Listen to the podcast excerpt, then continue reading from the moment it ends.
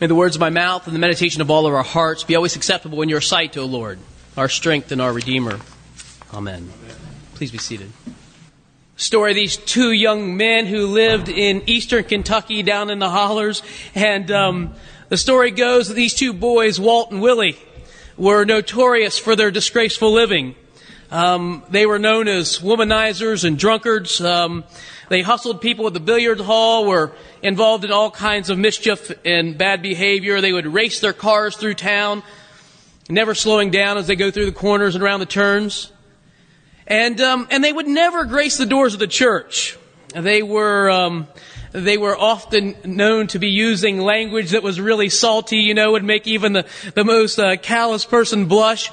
And, um, and they were just your regular, you know, garden variety heathens, uh, hellions, um, no good son of a skunks, as they might say down there. Uh, just really bad guys. And then one night, Willie is driving his car recklessly through town in a drunken rage, loses control, and dies in a fiery crash. The next day, Walt, his brother, went to the local minister to make funeral arrangements. He was distraught, as you might imagine. So he goes to the minister and he says to the minister, um, Look, preacher, you know my brother was an ornery boy. He was up to a lot of no good and all that sort of thing. But the truth is, he really wasn't that bad. So here I'll make you a deal. If you'll say at my brother's funeral that he was a saint, my family will give your church one million dollars. And I know you're building that new educational wing and we'll see it done with the money that I'm going to give. So the minister thought for a minute and he said, fine, I'll do it few he check was written in cash. The, Walt knew the minister to be a man of his word, and so he had no reason to doubt it. So a few days later, um, it's the funeral. Minister's up in front of the church. He begins like he does all every other one, and he started sounding good words. But then all of a sudden, it took a turn. Minister said, "You know that boy Willie? He died on account of his own foolishness, driving through town on a drunken rage. It's no wonder if he hadn't been so foolish, he'd be alive today. Besides that, the world's better off without him. He was a drunk and a womanizer, a cheat and a liar. He was a no good son of a skunk. He was one of the worst people in the world. You just know that this was a bad guy. If there is a hell, there is no doubt that Willie is right there at this very moment roasting in it. But I will say this about him. Compared to his brother Walt, he was a saint. I'm glad you got that because I worked hard for that. It was a long way around that one, right? Sinners and saints. We do not wish to be the former. We doubt that we are going to be the latter. We're not the notorious type, you know, but somewhere along that continuum. Uh, and we think about, you know, where are we? We're maybe not notorious and yet still have a desire to be godly. How, where can we find ourselves on a, on a place between sinner and saint. Some of us probably would say, if we were honest, I feel like I'm a lot closer to the former than the latter. But what is a saint anyway? I mean, what do you think of when you think of saint? And, and you know the the um, the Roman definition, the Roman Catholic one, is someone who lived a life of, of great piety and heroic virtue, often uh, noted by their performance of many miracles during their life. And so a person is canonized, recognized after their death as having been a saint, and they are believed to be so close to God that they can intercede for others, and um, and you know a person can lift up prayers, and this this saint can hear them and and go to God. Saints aren't worshipped in the Roman Church as they are not in ours, but um, but they are believed to be of a special type of person, a rare person of true piety and heroic virtue. But they're rare. Um, they're often viewed as not too fun either, aren't they? I mean, they're sort of like Aunt Mabel, you know, um, worried about that, you know, that they love Aunt Mabel, but don't really want to be like her. What does Billy Joel say? Um, I'd rather laugh with the sinners than cry with the saints. The sinners are much more fun. You know the song, don't you? I have, you're probably singing it and the rest of it now. Stop! Pay back attention to me. This world which, uh, you know, a, a, a, um, a saint, someone that you know, you probably ought to be like, but you don't really want to be. Or maybe you think about saints of people like St. Nicholas, who used to put coins in poor children's shoes when they would leave them out. Or maybe like um, St. Francis, who gave up all of his wealth to, be, to, to found this order of poor preachers. Or maybe you think of a saint like Thomas Aquinas, who became a monk and a university professor, and you know, he's kind of cloistered himself away and taught people theology all day long. Whatever you think of, it, it probably comes out something like this. There, the idea of being a saint is probably out of reach and maybe even not necessarily practically a matter of taste. Not sure what I want to be. I'm sure I don't want to be like Aunt Mabel. I don't think I can be like St. Francis. And I don't want to be like Willie either. You know, I mean, where am I going to be in this line? The New Testament, though, doesn't use the word in that way. The New Testament doesn't use the word saint in the ways that we thought of, the ways that I've just explained. In the New Testament, the word saint often just simply refers to all the people of God. Paul calls the Corinthians saints. Have you ever read that letter? Those people were in all sorts of trouble, all so- sorts of moral um, confusion, and yet Paul calls them saints. And in Romans, he said that the church is, are the people who are loved by God. And listen to this one called to be saints. And so he puts it out there in front of us and says, yeah, there might be a continuum, but listen, here's the direction you need to head, and you need to believe that God wants you to get there. That God wants you to get to godliness. He wants you to get to an area where, where sainthood is an idea that can be grasped. But how? I mean, how do we move from one place to another? How do you move from notorious saint or notorious sinner to saint? It would be a notorious saint would be good too, right? How do you increase in godliness? And that's the thing we all struggle with, right? How do we increase? How do we, how do we get from where we are to where we want to be? In the book of Acts, that was read us a little bit ago, there was a story about a man named Saul. Saul was a, um, he was the most orthodox of orthodox Jews. Lived in the first century. He was, he was passionate about, about Judaism. He was so passionate about it that he thought that pagans were simply to be ignored. And people who were within Judaism who did not toe the line perfectly were to be imprisoned or even executed for their uh, inability to keep the law. Saul knew every one of the 613 rules of Pharisaic Judaism, and he would have rather died than broke any one of them. He had a religious zeal that was unmatched. If ever someone wanted to be a saint, it was this fellow named Saul. And yet, he actually ordered the execution of Christians. Uh, Stephen is executed, and they say they threw the coats at the feet of one called Saul. He was standing there, not only watching and participating, but actually giving the orders for it to happen. And Luke says that one day he's on his way to Damascus. He has orders to arrest Christians and throw them in prison. He undoubtedly wants them to be killed. And as he's going down the road, something happens. Suddenly there's this blinding light from heaven. So much that it knocks him off his horse onto the ground, and his fellow friends or his companions who are with him, they too fall off. Nobody can see anything except for Saul.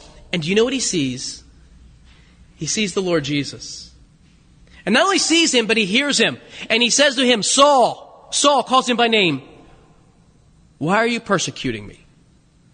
Well, you heard the story. He says, well, Who are you? I don't even know. I'm Jesus, whom you are persecuting. Why are you doing this? The part that we don't hear is Saul later on goes to the home of a Christian. He's baptized.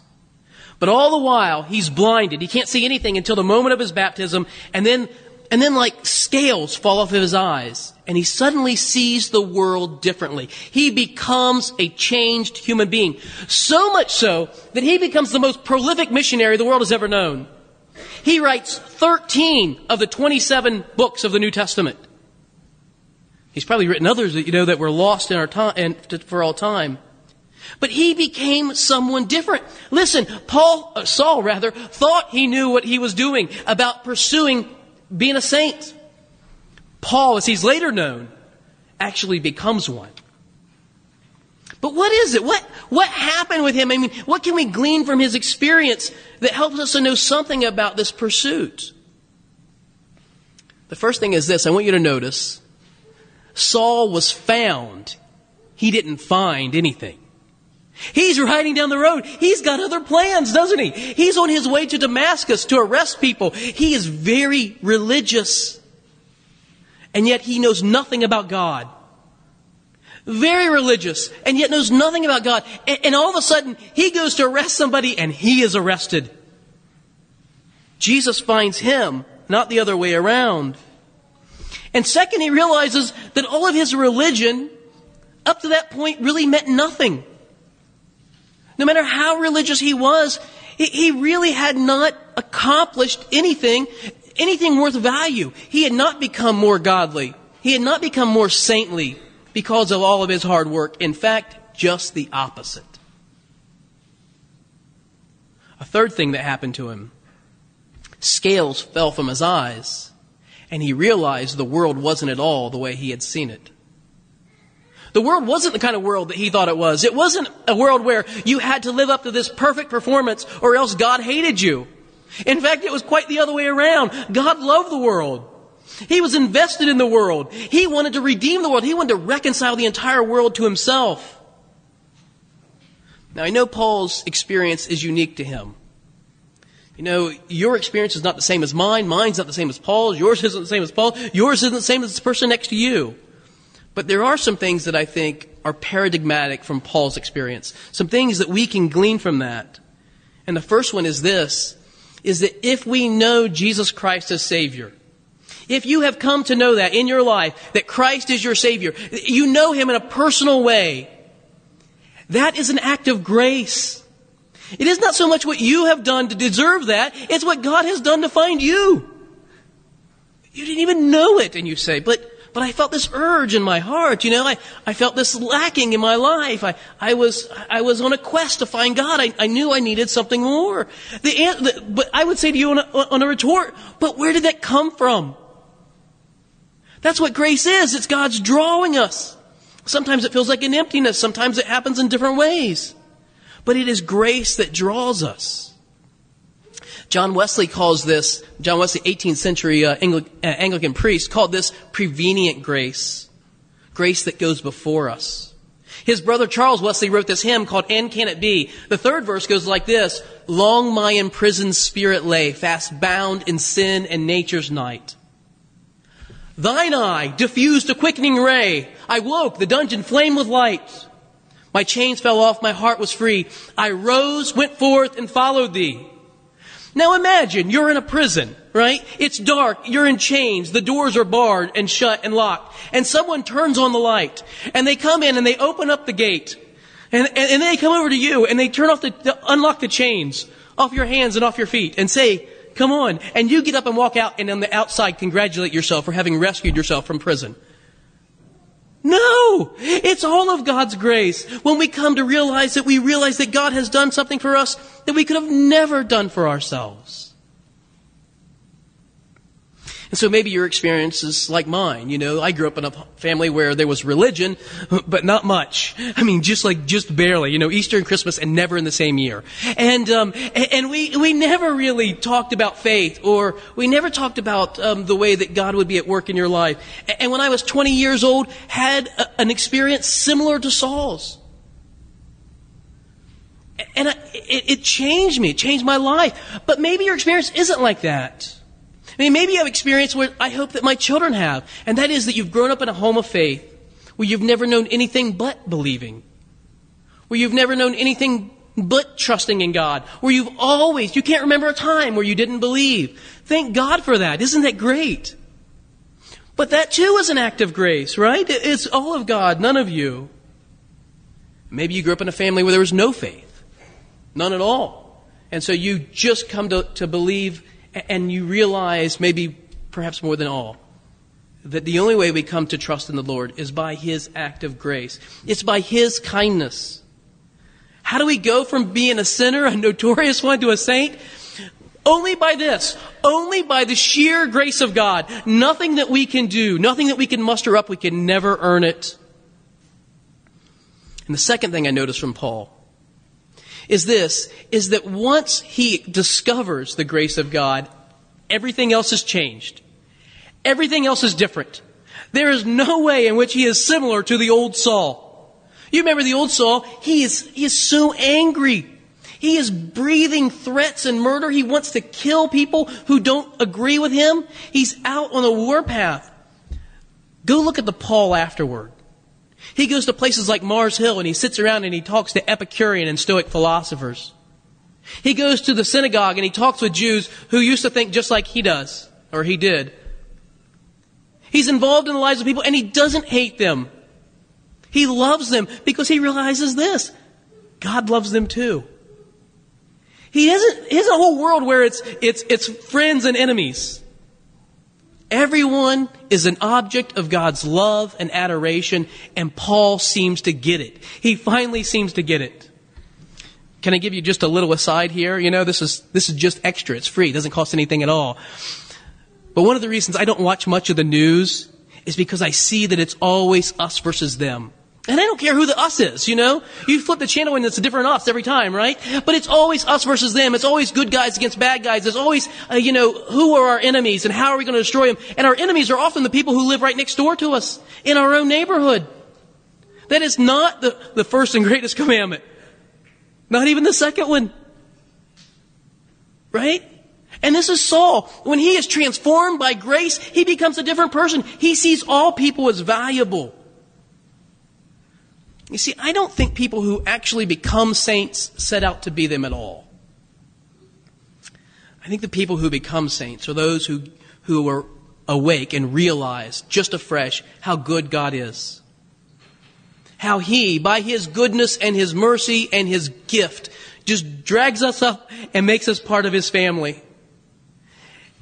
And the people who realize that are so excited and so thrilled that they just want it for everybody else in the world too. I think that's what a saint is. In the name of the Father, and the Son, and the Holy Spirit.